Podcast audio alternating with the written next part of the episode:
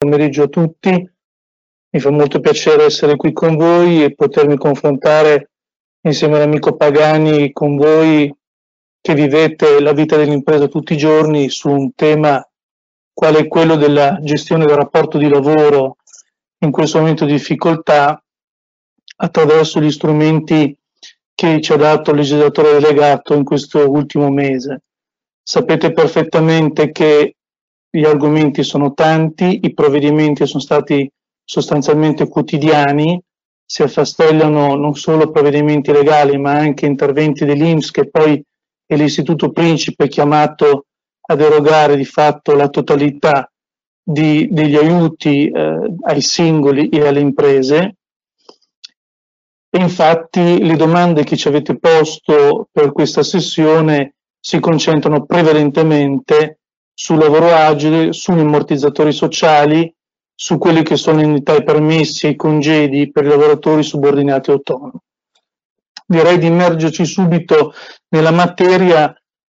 ricordando però eh, e tenendo sempre presente un aspetto fondamentale. Tutti i decreti emanati dal governo e in particolare il decreto 18 cosiddetto Cura Italia vivono di una voluta razio di emergenza. Quindi sappiamo e ricordiamo che stiamo parlando di normative che si vanno a sovrapporre alla normativa ordinaria, di norma sostituendola. Questo deve essere tenuto presente e eh, lo ribadirò anche nel proseguo dell'esposizione, perché dalle domande a tratti si comprende che in qualche modo è sfuggito questo elemento di eccezionalità, che però è molto importante. E lo vediamo subito partendo dalle domande sul lavoro agile. Sappiamo perfettamente che il lavoro agile è quella modalità di eh, svolgimento dell'attività lavorativa che eh, è stata prevista da lunga pezza nel nostro ordinamento, non particolarmente eh, sfruttata in verità, per motivi soprattutto attinenti alla sicurezza del luogo in cui il lavoratore andrebbe a svolgere la propria attività lavorativa, è dedicata nell'idea del legislatore inizialmente, per esempio, alle donne lavoratrici appena diventate madri piuttosto che ai lavoratori disabili. Quando eh, ci si è trovati a dover fronteggiare la ormai eh, conclamata pandemia, è stato quasi naturale consigliare alle imprese di eh, provvedere laddove possibile con la modalità agile. Eh, quindi in qualche modo, quando sono iniziate ad arrivare domande come quelle che vi sto ponendo, è stato altrettanto eh, quasi agevole rispondere in senso affermativo da una parte e negativo dall'altra, perché la prima domanda è se il datore di lavoro possa forzare un, dipende un dipendente a lavorare in modalità agile e, e, nel caso in cui questo rifiuti pur avendo tutti gli strumenti e la domanda successiva è se il lavoratore possa rifiutarsi di prestare la propria attività in modalità agile pur avendone gli strumenti. Beh, partendo da quella che è la razza del decreto 18, che ovviamente sarà il testo maggiormente citato in questa sede, e ricordando appunto l'estrema eccezionalità, eh, in parte stupisce questa domanda, stupiscono entrambe le domande, perché se un lavoratore io non voglio pensarlo, ma se c'è stato qualche lavoratore che non ha compreso che eh, porlo in modalità agile per svolgimento dell'attività lavorativa era nel suo specifico interesse, oltre che l'interesse della salute della collettività, beh, allora la situazione è ben più grave di quanto possiamo aver pensato. Certo è che, siccome la razza è giusto appunto quella di tutelare la salute del lavoratore e di, tutti, di tutta l'impresa e della collettività, sicuramente il datore di lavoro può forzare un dipendente a lavorare in modalità agile. E ehm, ci si domanda se il lavoratore possa rifiutare. Beh, qui dobbiamo evidentemente raccordarci con i principi primi che eh, sottendono al rapporto di lavoro, al contratto di lavoro, agli articoli 2104 e 2105 del codice civile il lavoratore ha l'obbligo di, di, di essere diligente ed obbediente rispetto alle direttive del datore di lavoro e quindi se il datore di lavoro come direttiva richiede il uh, lavoro agile è evidente che il lavoratore deve obbedire. Questa come introduzione generale per poi arrivare al tema caldo che è quello che evidentemente riguarda la situazione in cui l'imprenditore non possa eh, chiedere ai propri dipendenti di lavorare con modalità agile e quindi debba andare a capire come gestire la sua attività e che cosa fare eh, se e nella misura in cui eh, dovesse, dovesse eh, sospenderla o cessare. Eh, la domanda che ci siamo posti, o meglio che ci è stata posta, è eh, se fosse necessario fruire di ferie prima di accedere eh, agli ammortizzatori sociali e questa è una domanda che si è eh, ripetuta costantemente. Se si potesse obbligare i lavoratori a fruire di ferie, eh, addirittura eh, ieri sera un, mi è stato domandato se il lavoratore possa pretendere di essere messo in ferie anziché accedere alla cassa integrazione. Allora, diciamo che la prima domanda, cioè se eh, sia eh, necessario far fruire di ferie prima di accedere agli ammortizzatori sociali, è nata nell'immediato perché eh, tipicamente dovendo sospendere l'attività lavorativa nella, nel, nella, nell'ambito della crisi è stato così diciamo d'impatto il primo provvedimento preso. Il consiglio che è stato dato, ma ormai lo sapete, del resto poi è stato scritto anche nel decreto 18, è stato quello di, all'articolo 87, è stato quello di ricorrere, oltre che al lavoro agile, alle ferie maturate e non ancora fruite al 31 di dicembre del 2019 ovvero ad altre tipologie di congedi, alla banca ore, alla rotazione o analoghi istituti.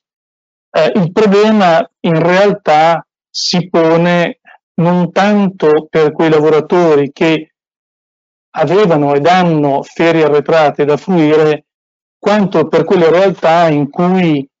magari eh, si eh, vive di eh, ferie collettive e pertanto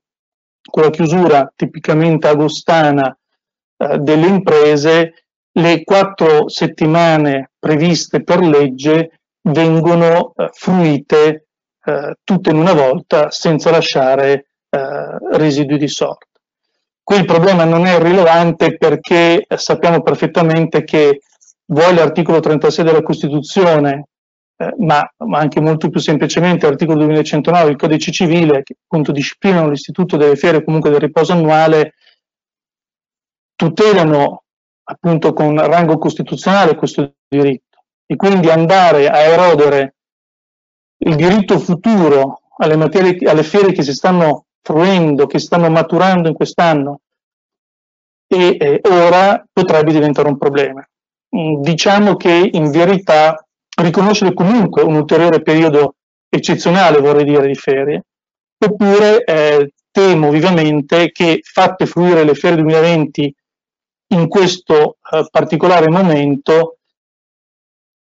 molti lavoratori avranno un saldo negativo che a quel punto eh, verosimilmente dovrà essere gestito da impresa a impresa come meglio si crede e compatibilmente con quelle che sono le necessità dell'impresa stessa. Um, ora,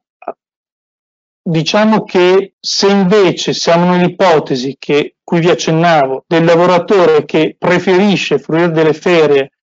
anziché eh, accedere all'ammortizzatore sociale, anche qui indicativamente e in linea generale, senza che nessuno si spaventi, potrebbe anche aver diritto di fare questa scelta. Mi rendo conto però che è un problema di gestione finanziaria dell'impresa e di costo per l'impresa perché evidentemente la, um, la, le ferie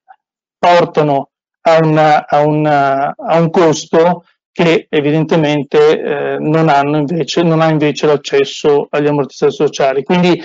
a, a quell'ascoltatore che mi ha posto questa domanda dico che eh, in tutta sincerità eh, Melius Res Propensa sarà possibile, soprattutto ritenendo e immaginando che ci sarà un accesso del collettivo all'ammortizzatore sociale da parte dell'impresa, eh, obbligare quel lavoratore a mantenere le sue ferie e eh, far sì che anche lui eh, acceda, come tutti gli altri colleghi, al sistema di cassa integrazione. Ora, ehm, questo è, diciamo, poi per la generalità dei, dei lavoratori. Eh, chi probabilmente eh, dovrà dar fondo alle proprie ferie invece sono eh, i dirigenti. Qui passo la parola all'amico eh, Pagani per la risposta alla successiva domanda. Buongiorno, quindi la seconda domanda eh, che riguardava appunto le ferie... Gli ammortizzatori sociali le, per i dirigenti. Gli ammortizzatori sociali per, per i dirigenti. Eh, appunto per questa categoria di lavoratori eh, non sono previsti ammortizzatori sociali. Eh, I provvedimenti, anche quelli speciali che sono stati introdotti come si dice da normativa speciale, non hanno previsto nulla per questa categoria di eh, lavoratori per cui sono stati previsti sicuramente, beh, gli ammortizzatori sociali sono già normalmente utilizzabili per gli impiegati, per gli operai, per le aziende eh, commerciali e industriali, con la cassa integrazione in deroga si è andati anche a coprire quelle situazioni delle piccole aziende che non versano neanche il fondo di integrazione salariale. Eh, sono stati previsti sempre nel decreto Cura Italia dei provvedimenti a favore dei collaboratori eh, dei liberi professionisti, degli agenti di commercio, ma i dirigenti invece sono rimasti esclusi da um, qualsiasi tipo di ammortizzatore sociale. Eh, per, questi, di, per questa categoria di lavoratori che magari possono anche continuare a prestare la loro opera tramite il lavoro agile in molte circostanze, ma non sempre, eh, rimane il discorso di usufruire eh, delle ferie eh, se, se, ne hanno di, di ferie residue con tutte eh, le tematiche, le problematiche, le criticità che appunto sono state prima, prima esposte, eh, perché appunto per questi lavoratori non, non esiste un ammortizzatore sociale eh, utilizzabile, quindi in questo momento eh, rimangono privi di una copertura ad hoc per affrontare questo stato di emergenza. Poi chiaramente in alcune situazioni è una categoria di lavoratori che può uh, facilmente ricorrere al lavoro agile, ma non sempre, in alcune situazioni c'è anche per loro l'impossibilità o di prestare la loro opera o comunque da parte del datore di lavoro c'è l'impossibilità di ricevere la prestazione. Quindi è una categoria che eh, tra i tanti eh, benefici che può avere in questa particolare situazione è meno tutelata rispetto ad altre categorie di lavoratori. Possiamo, penso, passare alla domanda successiva. Lascio di nuovo la parola all'amico Giovanni. Grazie Massimo. E veniamo a una domanda particolare. Che cosa succede se il lavoratore ha un pignoramento dello stipendio in corso, ha la cessione del quinto e l'impresa richiede cassa integrazione. Allora, innanzitutto ricordiamoci un fatto, eh, la cassa integrazione è un appunto, aiuto che lo Stato dà all'impresa, ma il rapporto di lavoro prosegue, la retribuzione viene corrisposta quindi di fatto anche in costanza di cassa integrazione potrà avvenire il pagamento della rata eh, dovuta per eh, il pignoramento, la cessione del quinto, quello che è. Certo un consiglio che eh, si, ci si sente di dare è che il lavoratore interessato prenda contatto vuoi con il datore di lavoro, vuoi con l'istituto eh, col quale può avere in corso questo, questo pignoramento o cessione del quinto e può o da una parte chiedere di rinegoziare la rata, di ridurre la rata, di gestire compatibilmente con la situazione di emergenza la situazione o addirittura eh, proprio rinegoziare o sospendere il tutto, anche perché eh, sappiamo, ma lo vedremo poi nelle domande successive, che eh, gli istituti di credito per primi sono intervenuti eh, in modo anche efficace in questa crisi eh, e quindi c'è da sperare, certamente da pensare, che eh, vorranno anche eh, prendere in qualche modo a, a cuore, se così si può dire, le singole posizioni per poterle gestire al meglio anche diciamo nel loro interesse perché è evidente che se e nella misura in cui il lavoratore potrà sempre pagare la rata che deve, loro per primi ne beneficeranno. Certo è che eh, bisogna poi andare a vedere con l'accesso alla cassa integrazione di quanto si vada a ridurre la retribuzione del, del lavoratore, perché se scende sotto una determinata soglia qualche problema potrebbe oggettivamente verificarsi.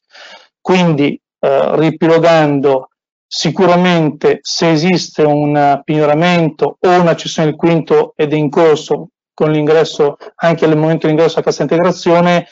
tutto potrebbe proseguire come prima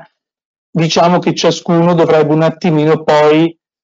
per dir così far la quadra sulla situazione propria specifica e quindi agire di conseguenza secondo il suo specifico interesse. Vai pure Massimo, grazie.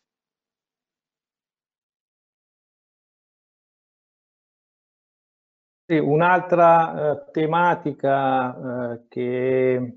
eh, che, è emersa è appunto il rapporto tra, qua si chiede cassa integrazione e ma analogo uh, riflessioni possono essere fatte per gli altri ammortizzatori sociali che sono appunto eh, attivabili ehm, e altri, gli altri istituti, altre tipologie di assenze, in particolare con i permessi della legge eh, 104, che poi eh, vediamo nella domanda successiva ci saranno appunto questi permessi aggiuntivi che sono stati previsti dalla normativa speciale. Allora, i permessi della legge 104 eh, essendo appunto finalizzati a, a, a curare dei, dei, dei, dei, parenti, dei familiari comunque bisognosi di cura in quanto portatori di handicap, eh, il principio era che nel momento in cui c'è un intervento della cassa integrazione per tutto il mese, eh, non, non, non, maturano, non spettano il lavoratore perché perdono la loro finalità essendo già il lavoratore esonerato dalla prestazione lavorativa. Ehm, una successiva interpretazione, ormai datata più di dieci anni fa, eh, poneva poi la questione però nel momento in cui la cassa integrazione non fosse per tutto il mese ma soltanto per una parte del mese, come potrebbe essere nelle situazioni attuali durante il mese di marzo per esempio. In questi casi eh, l'interpretazione che è stata fornita in via ufficiale dall'Inps già nel lontano 2009 era che in, nei mesi in cui il ricorso della cassa integrazione fosse parziale, anche la maturazione dei permessi della legge 104 eh, fossero da riproporzionare in base ai, ai giorni di, di, effettiva prestazione, eh, in modo analogo a come si fa per quanto riguarda i part-time verticali. Mm, eh, l'istituto poi in realtà ha proposto due modalità di calcolo perché in un primo momento ha proposto dei calcoli che riguardassero eh, la, appunto un riproporzionamento in base ai giorni lavorativi, poi successivamente, più recentemente, nel 2018 ha invece proposto un riproporzionamento non più in base ai giorni lavorativi ma alle ore lavorabili della settimana, quindi rapportando le ore eh, lavorate effettivamente anche a orario ridotto rispetto alle ore lavorabili a tempo pieno all'interno della settimana e quindi rapportando eventualmente i tre giorni a, a, questo, a questo, rapporto. Quindi eh,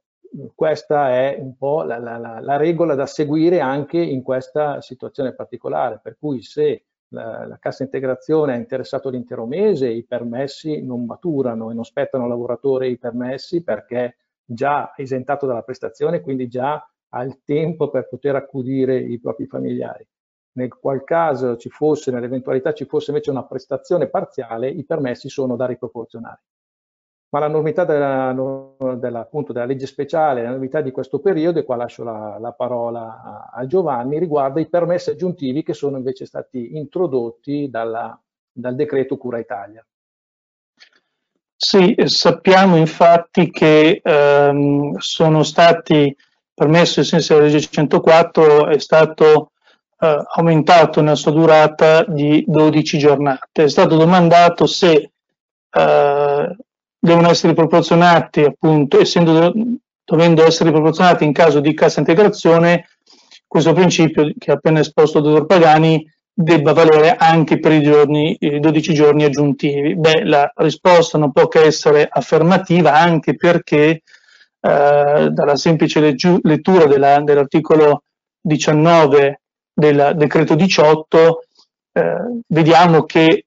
il legislatore delegato si è semplicemente limitato a aumentare eh, il, il, numero di giornate fruibili nei mesi di marzo ed aprile ai sensi appunto della legge 104. Pertanto non c'è nessun dettaglio diverso ed ulteriore che possa portare a una conclusione differente. Di fatto si è semplicemente allungato in buona sostanza a 15 il numero di giorni fruibili per questi permessi. Quindi eh, la risposta è assolutamente eh, positiva, il principio di proporzionamento vale anche per i 12 giorni di cui è l'articolo 19. Eh, Massimo, puoi proseguire pure con la successiva domanda. Un altro eh, rapporto critico che è emerso eh, in, questa, in, queste, in questo periodo è appunto il rapporto tra gli assegni per il nucleo familiare e l'assegno ordinario IMSS perché mentre eh, per quanto riguarda la cassa integrazione è ormai consolidato che durante anche i periodi di cassa integrazione il lavoratore continua a maturare, che quindi eh, ha diritto a ricevere gli assegni ordinari, l'assegno nucleo familiare nella misura ordinaria, eh, non così, almeno in base all'interpretazione fornita dall'istituto fino ad ora, per quanto riguarda eh, l'intervento dell'assegno ordinario. In realtà la cosa non è eh, del tutto nuova, ma chiaramente in questo momento assume una rilevanza maggiore perché c'è un maggior ricorso all'assegno ordinario. Eh, L'IMS aveva già eh, così, affermato questa, questa, incompatibilità tra l'assegno ordinario e l'assegno del nucleo familiare eh, nel 2017, facendo appunto riferimento al decreto interministeriale che aveva eh, regolamentato, istituito l'assegno ordinario. Poi naturalmente la cosa eh, non aveva poi così avuto tanto clamore perché chiaramente fino ad ora fortunatamente il ricorso all'assegno ordinario era stato piuttosto sporadico, interessato eh, casi abbastanza limitati. Eh, Adesso chiaramente questo principio è stato ribadito dall'Inps nella circolare 47 di sabato scorso con la quale ha fatto un riepilogo della normativa sugli ammortizzatori sociali e ha ricordato questa incompatibilità. A dire il vero non si comprende esattamente il motivo, nel senso sì, è vero che il decreto interministeriale eh, del 2016 con il quale è stato istituito e regolamentato l'assegno ordinario eh, era previsto che eh, ci fosse questa particolarità. Però eh, essendo comunque le aziende che ricorrono all'assegno ordinario, aziende che pagano regolarmente la contribuzione per l'assegno per il nucleo familiare, non si riesce a capire il perché durante questo periodo non possano poi usufruire i propri lavoratori anche di questo ulteriore eh, eh, supporto. Eh, fatto sta che questa è in questo momento la, la, la situazione, questa è eh, la posizione dell'Inps ribadita eh, e confermata pochi giorni fa, quindi se non interverranno novità, nuove interpretazioni, ci sarà, saremo obbligati ad adeguarci a questa, a questa interpretazione, eh, per cui chiaramente i lavoratori o almeno taluni lavoratori, oltre ad avere una perdita di parte della retribuzione per effetto di eh, percepire l'assegno ordinario in luogo della retribuzione, sappiamo che eh, può essere anche inferiore, magari non di poco rispetto alla propria retribuzione ordinaria, ci sarebbe anche una decurtazione dovuta al fatto di non andare a percepire gli assegni per il nucleo familiare. Eh, questa è però la situazione allo stato attuale con dubbi da parte dei, così, degli addetti ai lavori e dei commentatori, però eh, questa è la posizione alla quale bisogna adeguarsi da un punto di vista operativo. Passerei alla domanda successiva lasciando la parola a Giovanni. Eccomi, è stato domandato che cosa succede quando in ambito di cassa integrazione in deroga, eh, volendo il datore di lavoro evitare il rischio che i propri dipendenti rimangano senza reddito per alcuni mesi, visto che per questo ammortizzatore è previsto soltanto il pagamento diretto, che cosa può fare? Allora, è evidente che il datore di lavoro che possa avere eh, possibilità potrà corrispondere alla retribuzione senza alcun problema. Sappiamo però che non tutte le imprese hanno una struttura e una solidità economico-finanziaria che permetta una simile scelta. E per fortuna eh, proprio l'altro ieri è stato sottoscritto un protocollo dalla ABI, dall'Associazione Banche Italiane, con le parti sociali, in virtù del quale di fatto le banche hanno permesso ai singoli lavoratori di domandare sostanzialmente il pagamento della retribuzione il fatto di anticipare gli effetti di quello che sarà il pagamento da parte dell'Inps di quanto dovuto.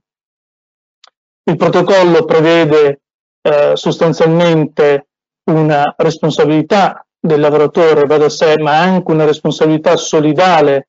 tra il lavoratore e il datore di lavoro che verrà per primo chiamato a eventualmente appianare eventuali eh, omessi rimborsi di questa anticipazione. E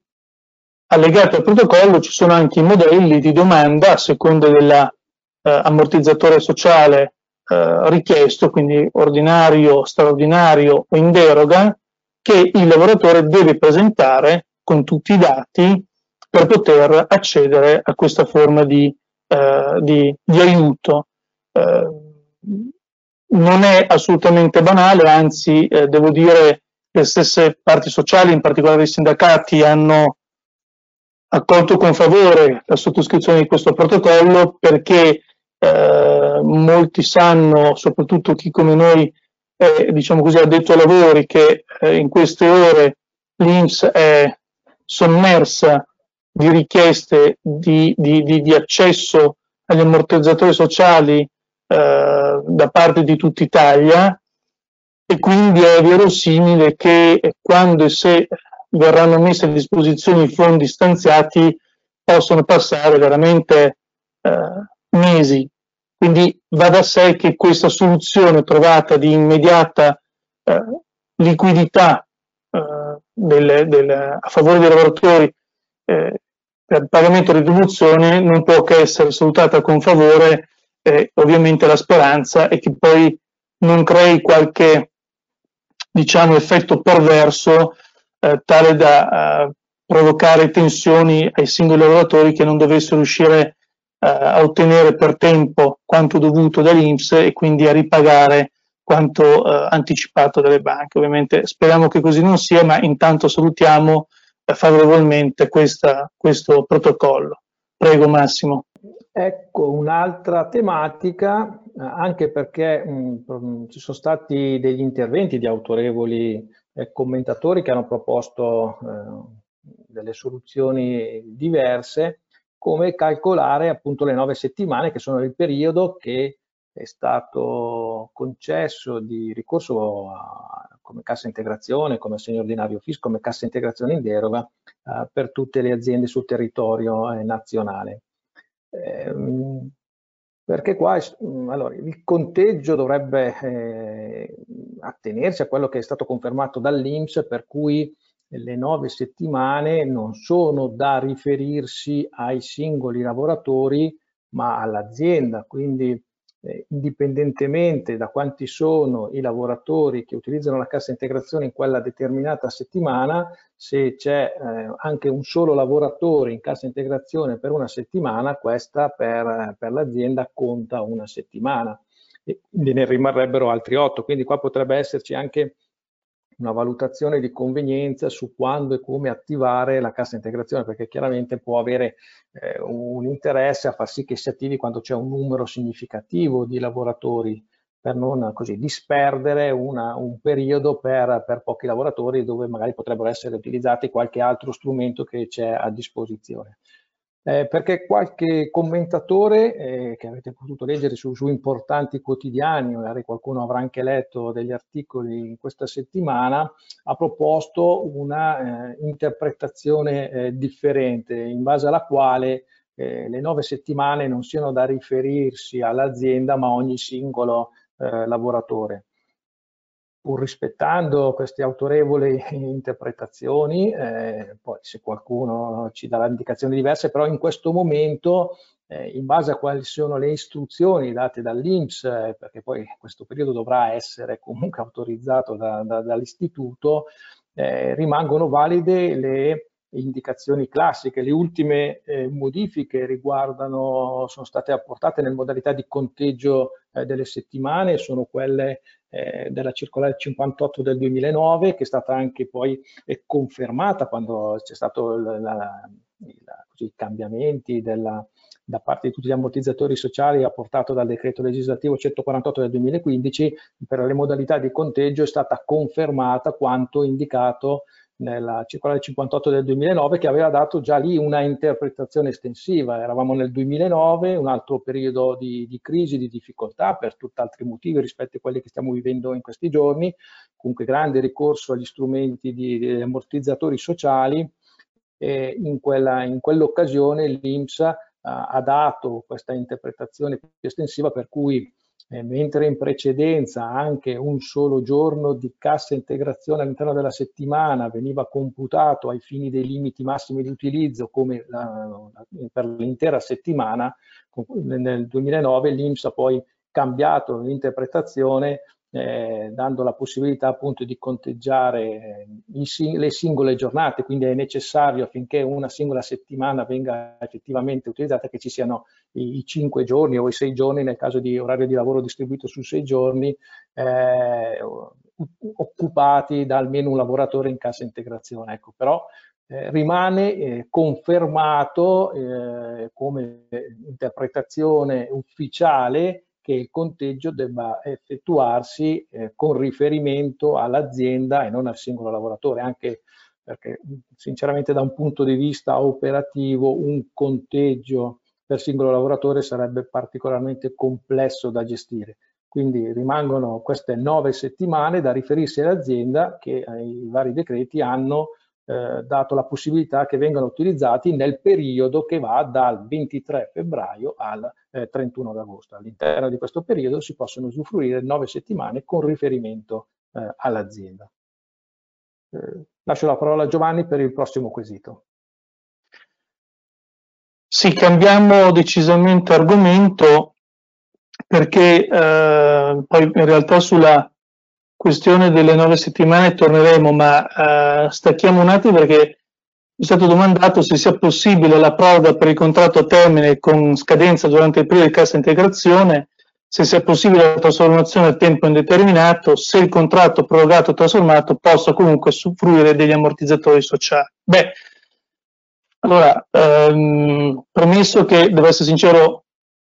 trovo un po' bizzarro che eh, un imprenditore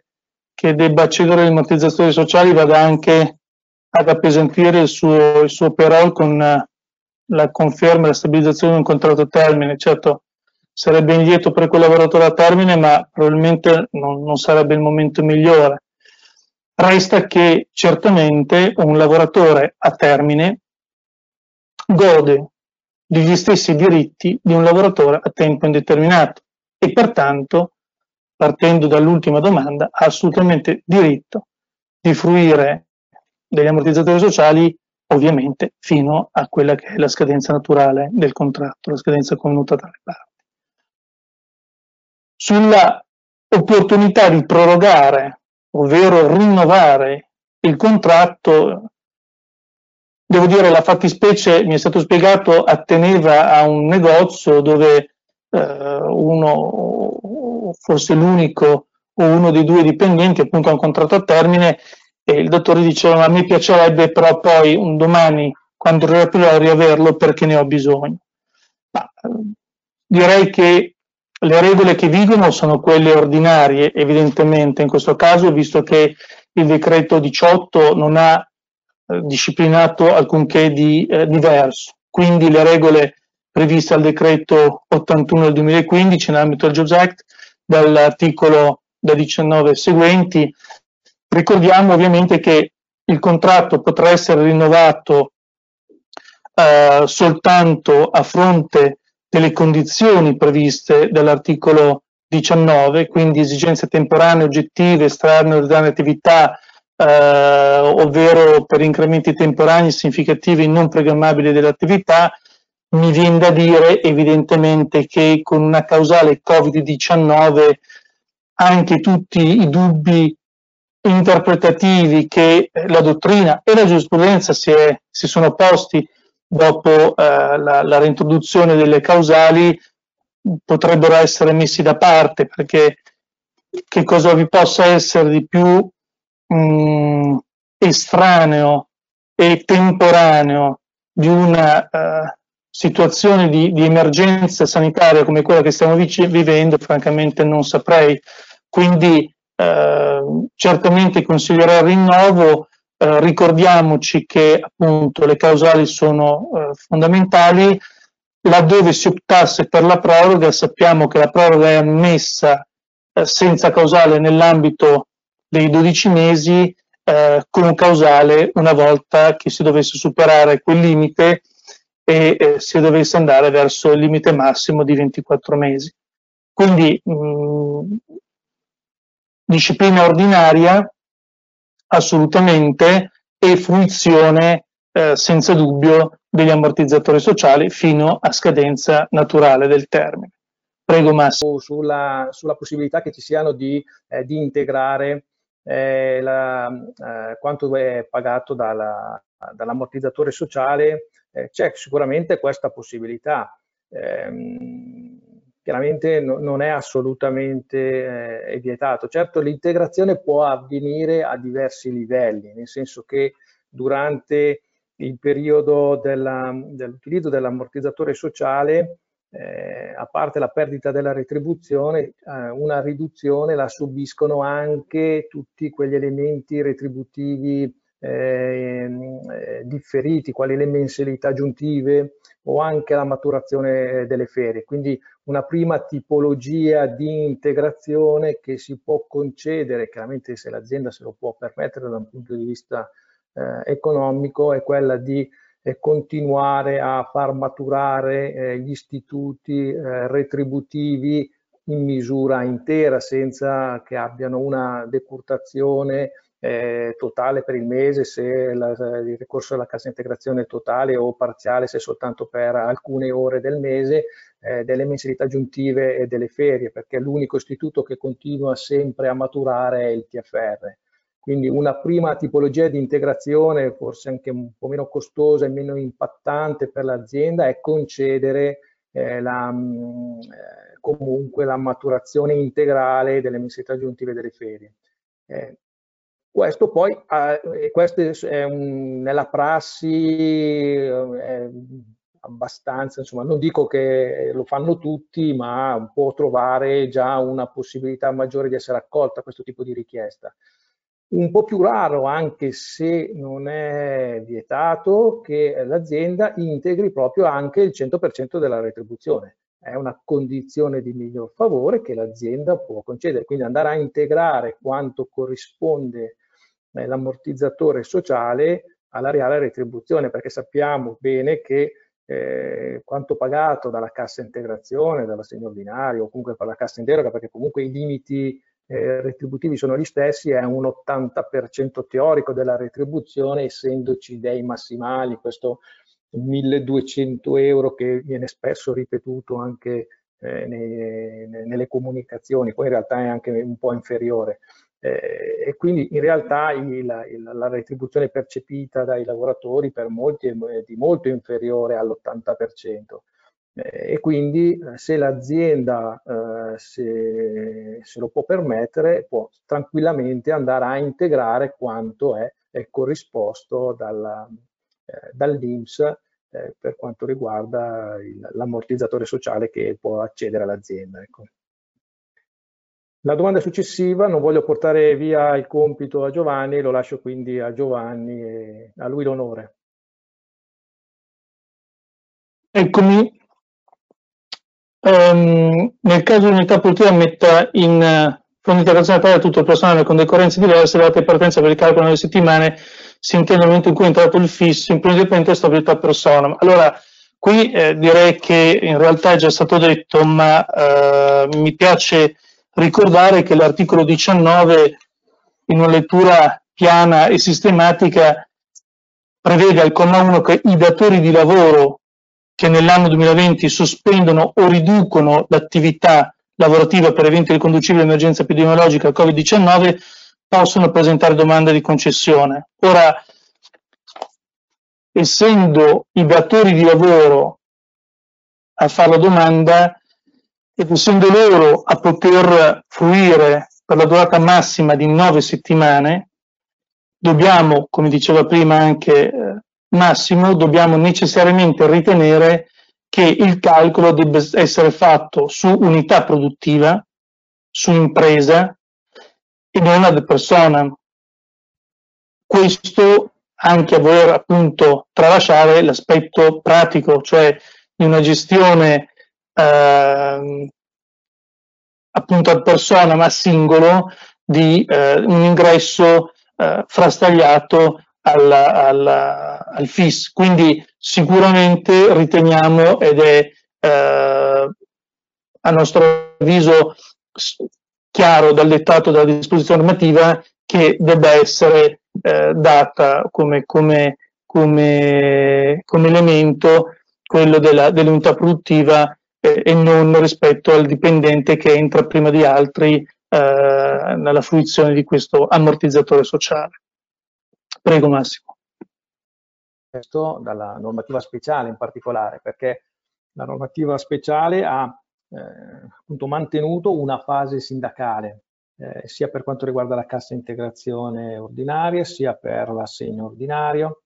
e per la cassa in deroga per le aziende con più di 5 dipendenti è comunque prevista una fase sindacale, una fase che è appunto di informativa e di esame congiunto eh, e non eh, di, di, un verbale di accordo come è nell'iter ordinario di accesso agli ammortizzatori sociali. E comunque la fase sindacale non è eh, preliminare essenziale per poter poi eh, fare eh, le domande di autorizzazione ai, ai, vari, ai vari, enti.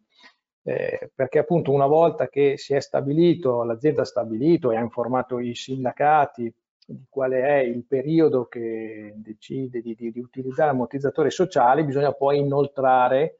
la domanda all'INPS per quanto riguarda la cassa integrazione e l'assegno ordinario e sappiamo che c'è qualche difficoltà operativa nel, eh, nell'inoltrare queste, eh, queste domande. Eh, l'inoltro eh, della domanda chiaramente non è in automatico eh, autorizzazione. è stato promesso, annunciato che l'esame di queste domande eh, avverrà con una procedura snella e in tempi rapidi, però poi bisogna sempre capire quali saranno i carichi di lavoro che effettivamente l'istituto saprà eh, sarà in grado di, di, gestire. Per cui finché non arriva l'autorizzazione eh, da parte dell'INPS non sarà possibile eh, quindi non, la, la, cassa non si potrà considerare automaticamente autorizzata e quindi non sarà possibile effettuare per il datore di lavoro il recupero di quanto eventualmente anticipato ehm, eh, ai lavoratori e quindi andarlo a recuperare in compensazioni con i contributi dovuti. La domanda magari ci coglie, ci dà anche l'opportunità per ricordare che invece che per la cassa integrazione eh, in deroga eh, l'autorizzazione eh, deve essere inviata a, alle singole eh, regioni. Ed è stata introdotta questa facilitazione per quanto riguarda le aziende plurilocalizzate che devono ricorrere alla cassa integrazione in deroga, quindi per le, queste società presenti in almeno cinque regioni che altrimenti si vedrebbero costrette a eh, così, seguire, inseguire i, i, vari accordi regionali e le varie procedure regionali, data la possibilità di inoltrare un'unica domanda al Ministero, meglio, sarà data la possibilità perché le modalità operative non sono state ancora eh, rese note. Eh, comunque diciamo, eh, dobbiamo confermare che anche con gli ammortizzatori sociali speciali eh, rimane l'iter eh, ordinario con qualche semplificazione e che comunque quanto l'azienda anticipa ai lavoratori sarà possibile recuperare solo dopo che eh, l'ente competente, che sia l'INPS eh, la regione piuttosto che il ministero ha autorizzato il ricorso al trattamento di integrazione salariale. Lascio la parola a Giovanni. Perfetto, grazie. Proseguiamo con la prossima domanda.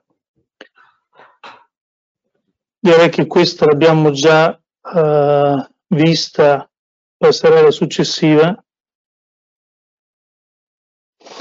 Ecco, allora, ehm, direi che eh, anche qui ci soccorre la norma del decreto 18, perché si domanda il congedo straordinario attribuito al 50% per figli fino a 10 anni prevale sul fondo integrazione salariale. Eh, in verità, eh, se andiamo a leggere la norma del, del decreto, in particolare il comma 4 dell'articolo 23, vediamo che ci viene detto che la fruizione del congedo di quel presente articolo è riconosciuta alternativamente a entrambi i genitori per un totale complessivo di 15 giorni ed è subordinata alla condizione che nel nucleo familiare non vi sia altro genitore beneficiario di strumenti di sostegno al reddito in caso di sospensione o cessazione dell'attività lavorativa o altro genitore disoccupato o non lavoratore. Mm, devo essere sincero, non credo che la stranamente chiarezza della, della norma lasci eh, dubbio a interpretazioni differenti. Va da sé che se eh, il genitore o il tutore è già a casa perché la sua impresa è eh, chiusa e i lavoratori sono in cassa integrazione o fruiscono del fondo di integrazione salariale, viene meno la razza del congedo mh, mm, di cui stiamo parlando, che era finalizzato a eh, aiutare quei genitori che si trovavano eh, a dover lavorare ma ad avere i figli a casa stante la disposizione di chiusura degli istituti scolastici. Però giustamente, come dire, il, il legislatore delegato ha ritenuto opportuno bilanciare i due diritti e laddove torno a ripetere, già uno dei genitori o comunque il soggetto eh, tutore del minore fosse presente e potesse accudirlo, eh, la, se in cassa integrazione non aveva diritto l'altro genitore o lui stesso al congedo eh, straordinario retribuito al 50%. Quindi la risposta è eh, no, non prevale bisogna andare a vedere di volta in volta se vi siano o meno eh, fruizioni di, di, di, ammortizzatori sociali. Passiamo pure alla domanda successiva, grazie.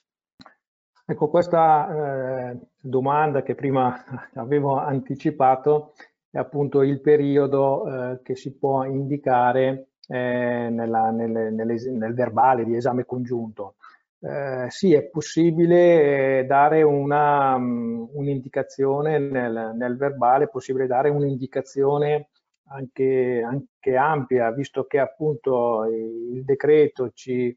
eh, ci permette di eh, utilizzare queste nove settimane nel periodo dal 23 di febbraio al 31 di agosto. E siccome, e siccome penso che nessuno di noi eh, sappia esattamente quale sarà eh, l'evoluzione della situazione,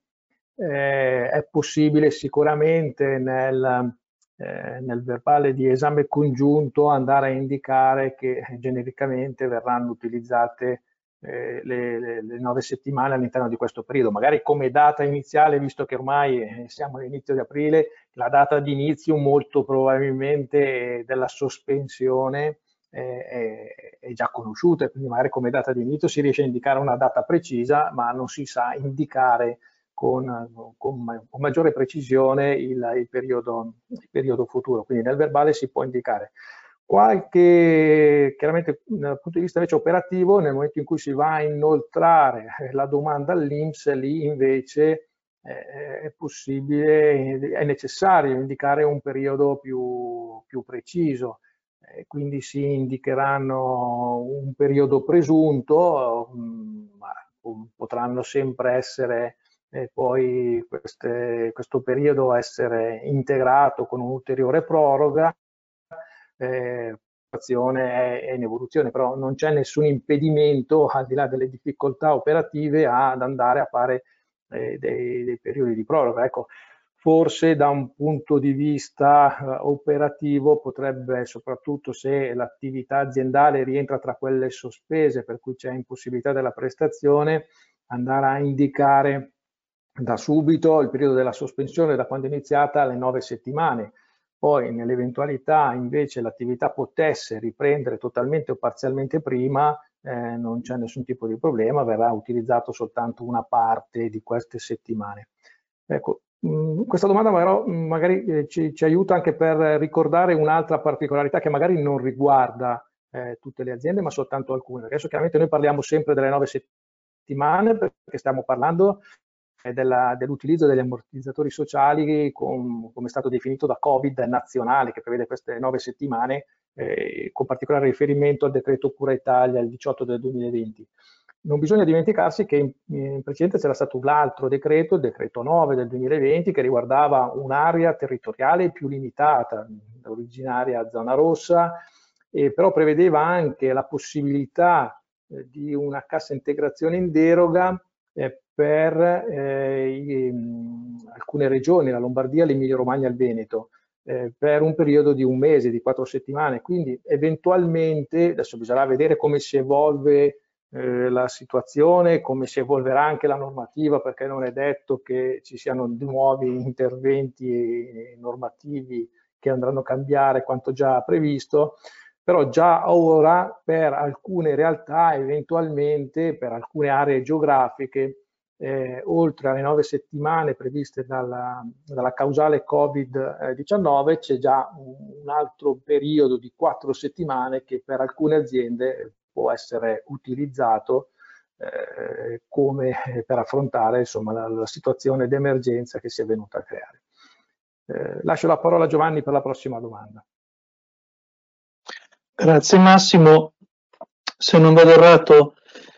siamo sempre nell'ambito della, um, delle nove settimane che in qualche modo hanno rappresentato un, un, problema applicativo, però si domanda se le nove settimane neutralizzano i periodi di futura richiesta di eh, FIS, ma anche quelli precedenti fruiti, se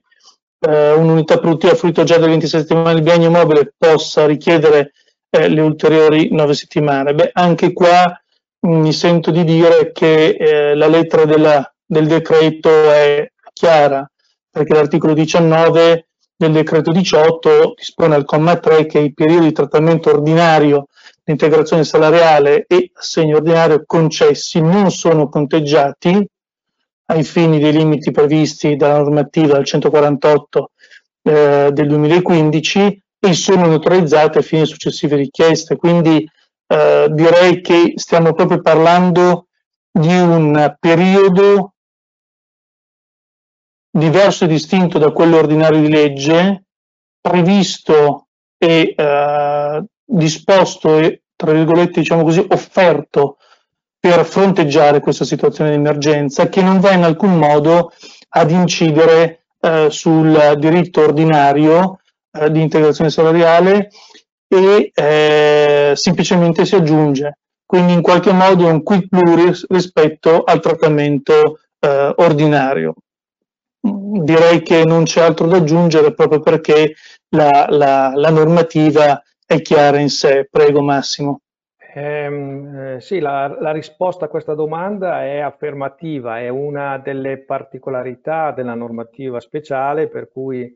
appunto eh, tra le varie eccezioni, una era quella che è stata anche ricordata prima della non computabilità di, questo, di queste uh, settimane di ricorso alla, alla cassa integrazione, ammortizzatori sociali eh, per questa causale nelle, nei vari massimali, è prevista la possibilità di appunto presentare domande con effetto retroattivo, questa appunto è una, una delle, delle, particolarità per cui eh, anche oggi ma anche nelle prossime settimane sarà possibile presentare domande eh, per periodi che hanno avuto la, la, la riduzione, la sospensione dell'attività lavorativa fino a partire dal 23 febbraio scorso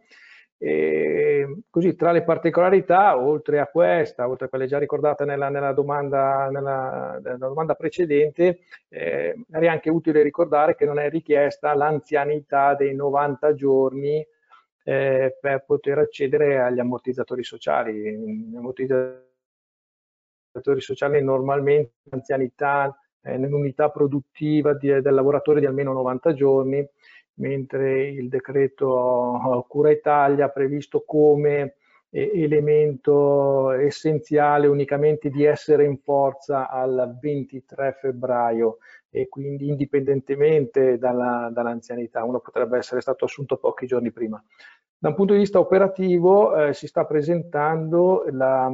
la problematica di eh, lavoratori che sono stati assunti eh, successivamente il 23 febbraio perché decreto ha previsto come requisito essenziale l'essere in forza il 23 eh, febbraio, però nel 23 febbraio in realtà la situazione non era già così di crisi conclamata, sembrava riguardasse soltanto le geografiche, non c'era ancora stata la chiusura, la limitazione generalizzata delle attività produttive che è intervenuta soltanto eh, un paio di settimane dopo e, quindi eh, in questo momento ci sono quei lavoratori che sono stati assunti successivamente il 23 febbraio che poi assunti da aziende eh, che poi sono state invece obbligate a sospendere l'attività lavorativa che in questo momento non hanno copertura di ammortizzatori sociali. Eh, sembrerebbe che questa eh, tematica possa essere risolta con un emendamento nella conversione in legge del decreto perché effettivamente c'è questa anomalia per cui il decreto che è stato poi eh, pubblicato e reso efficace dal 17 eh, di marzo eh, prevede questo requisito del 23 febbraio, quindi rimane questa scopertura, questo lasso temporale, temporale tra il 23 febbraio e il 17 marzo dove un'azienda potrebbe aver eh, fatto delle assunzioni, ma questi lavoratori in questo momento si trovano privi di una copertura di un ammortizzatore sociale perché appunto non possono usufruire della previsione speciale eh, del decreto 18 e non hanno eh, neanche il requisito dei 90 giorni per poter eventualmente rientrare in un ammortizzatore sociale ordinario. Lascio la parola a Giovanni. Veniamo a un altro tema, possiamo passare alla successiva domanda. Ecco, ehm, ne abbiamo già parlato, passerei alla successiva perché abbiamo già detto il tema delle ferie, direi che eh, dobbiamo ritenerlo superato. Ecco, eh, altro tema abbastanza caldo è ovviamente la gestione di un evento per quanto imprevedibile e ordinario nella vita eh, lavorativa quotidiana che è quello della malattia. Si domanda se un lavoratore che eh, al 18 marzo sia caduto malato eh, vedrà applicarsi l'indennità di malattia o l'indennità per il fondo di integrazione salariale. La risposta la troviamo non tanto nella normativa eh, della quale ci stiamo occupando mm, eh, sin qui, ma in una circolare ancora del 2017, la numero 130 dell'Istituto Nazionale di Presenza Sociale, eh, che ha chiarito eh, la, la, il diritto all'indennità di malattia piuttosto che all'integrazione salariale a seconda che eh, l'evento eh, malattia inizi prima o dopo l'intervento. Infatti dice eh, il, la circolare in questione al punto 241 che in caso di sospensione a zero ore è necessario distinguere l'ipotesi in cui la malattia sia insorta durante il periodo di sospensione dall'ipotesi in cui la malattia sia insorta prima. Eh, nel primo caso ehm, il lavoratore continuerà a percepire l'assegno ordinario, eh, nella seconda ipotesi invece bisogna addirittura distinguere tra la sospensione dell'attività che possa riguardare tutto il personale del reparto,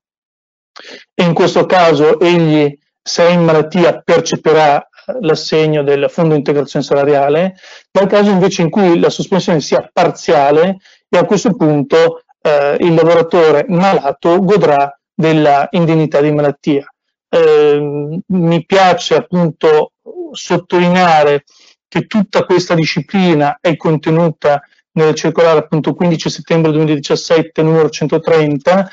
perché è una circolare nella quale l'Inps di fatto ha affrontato eh, questo problema con riferimento ad altri eh, eventi di sospensione del rapporto di lavoro in concomitanza con eh, eventi dell'impresa eh, determinati appunto dalla eh, richiesta di ammortizzatori sociali. Quindi eh, credo che sia e possa essere per tutti utile tenerla eh, sotto mano perché certamente aiuta a districarsi con maggior facilità e maggior eh, sicurezza eh, in questi dubbi applicativi che, che, che, possono essere molto attuali anche, anche oggi. Prego Massimo. Sì, in parte è stato già appunto affrontato da, da, da Giovanni, ma sicuramente il tema della malattia, eh, qua si parla del FIS, ma è analogo per quanto riguarda eh, il, um, la cassa integrazione, il trattamento, appunto il riferimento per quanto riguarda l'assegno ordinario FIS, la circolare 130 del 2017. Quello che bisogna andare a verificare nel caso di malattia è se la malattia appunto è eh, iniziata prima o dopo e se si sta parlando di sospensione o di riduzione dell'attività lavorativa, perché allora, il principio è che se la malattia appunto inizia prima, come, come fosse stato già anche detto, eh, e poi c'è la sospensione dell'intera attività eh, aziendale o comunque del reparto dell'ufficio al quale il lavoratore è, è impiegato, eh, la malattia si sospende, il lavoratore entra in cassa integrazione assegno ordinario. Se invece non c'è una sospensione totale de dell'attività dell'azienda, dell'ufficio del reparto, il lavoratore continua a percepire il trattamento di malattia. Eh, se la malattia invece inizia successivamente all'inizio della sospensione della riduzione dell'attività lavorativa, anche qua se siamo in presenza di una sospensione dell'attività e quindi il lavoratore è già in cassa integrazione a zero ore, eh, continua nel percepire l'ammortizzatore sociale, non ha senso neanche parlare di malattia perché il lavoratore è già eh, esonerato dalla prestazione lavorativa. Diverso è il caso in cui invece si, si stia parlando di una sospensione, per cui il lavoratore non è a zero ore ma ha una parziale ricorso ammortizzatore sociale per cui lavora alcune ore o alcuni giorni della settimana. In questo caso se interviene un, una malattia eh, il trattamento di malattia prevale nei confronti del, dell'ammortizzatore sociale. Passo la parola a Giovanni per la prossima domanda. Sì, siamo al rush finale, questa direi che la saltiamo più pari perché eh, mi sembra che abbia già trovato risposta. A questa diamo risposta assolutamente affermativa. Eh, I 12 giorni previsti eh, per i permessi 104 previsti al decreto 18 sono eh, sicuramente a favore tanto di coloro che devono assistere eh, persona affetta da, da disabilità quanto a favore dei lavoratori che sono disabili. Del resto eh, la norma del, del decreto, l'articolo 24, non ha fatto eh, nessuna distinzione di sorta, quindi non abbiamo motivo di ritenere che eh, possa esservi una differenziazione tra eh, gli uni eh, e gli altri. Eh, certamente ehm, dobbiamo anche, come sempre, avere l'ottica generale e capire che eh,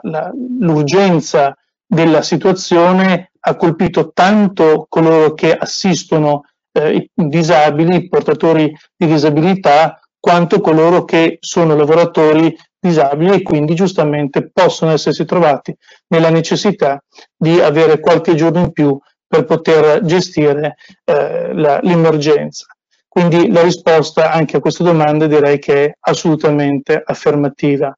Um, se non erro, uh, se la regia me lo conferma, siamo di fatto al rush finale, questa era forse una delle ultime domande.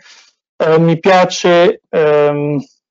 ecco, mi piace arrivare a questa domanda perché sicuramente fuori dal, uh, diciamo, tracciato fin qui percorso, perché si domanda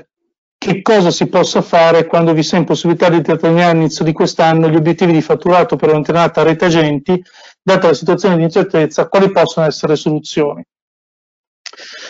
Eh, non è una domanda, diciamo, di puro diritto del lavoro, ma certamente in qualche modo eh, ci permette di eh, ricordare che per tutto quel mondo del lavoro che non è tutelato dai diritti dei lavoratori subordinati a tempo indeterminato o a termine, il decreto 18 ha previsto delle, eh, delle indennità. Sostanzialmente stiamo parlando dei famosi 600 euro che sono stati previsti in ultimo anche a favore dei liberi professionisti. Ma eh, non ci sono in verità soluzioni differenti, non mi risultano, ma ovviamente eh, ben contento di sapere qualcosa di diverso, provvedimenti anche recenti che siano andati a, a aiutare in modo diverso eh, questo tipo di lavoratori, del resto l'agente di commercio è eh, di fatto, lo sappiamo, un lavoratore autonomo, quindi mh, mm, non vedo per quanto riguarda gli agenti in sé una soluzione tutelante diversa eh, e forse anche un po' più ricca rispetto a quella prevista al decreto 18. Ovviamente non mi eh, avventuro in materia non mia, che è quella della uh, strategia aziendale, dell'economia aziendale, perché come poter uh, determinare oggi un budget, un fatturato, un obiettivo per una data agenti con le imprese chiuse e il mondo è metà paralizzato diventa oggettivamente difficile e in ogni caso eh, starebbe a ciascuna impresa comprendere come poter affrontare il problema. Diciamo che, eh, se mi permettete, ma Massimo, se ritieni intervieni pure, eh, abbiamo visto che ci sono varie eh, domande,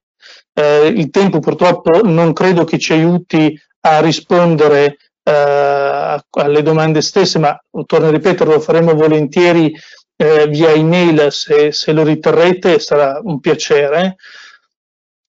Voglio, voglio soltanto ricordare che ehm,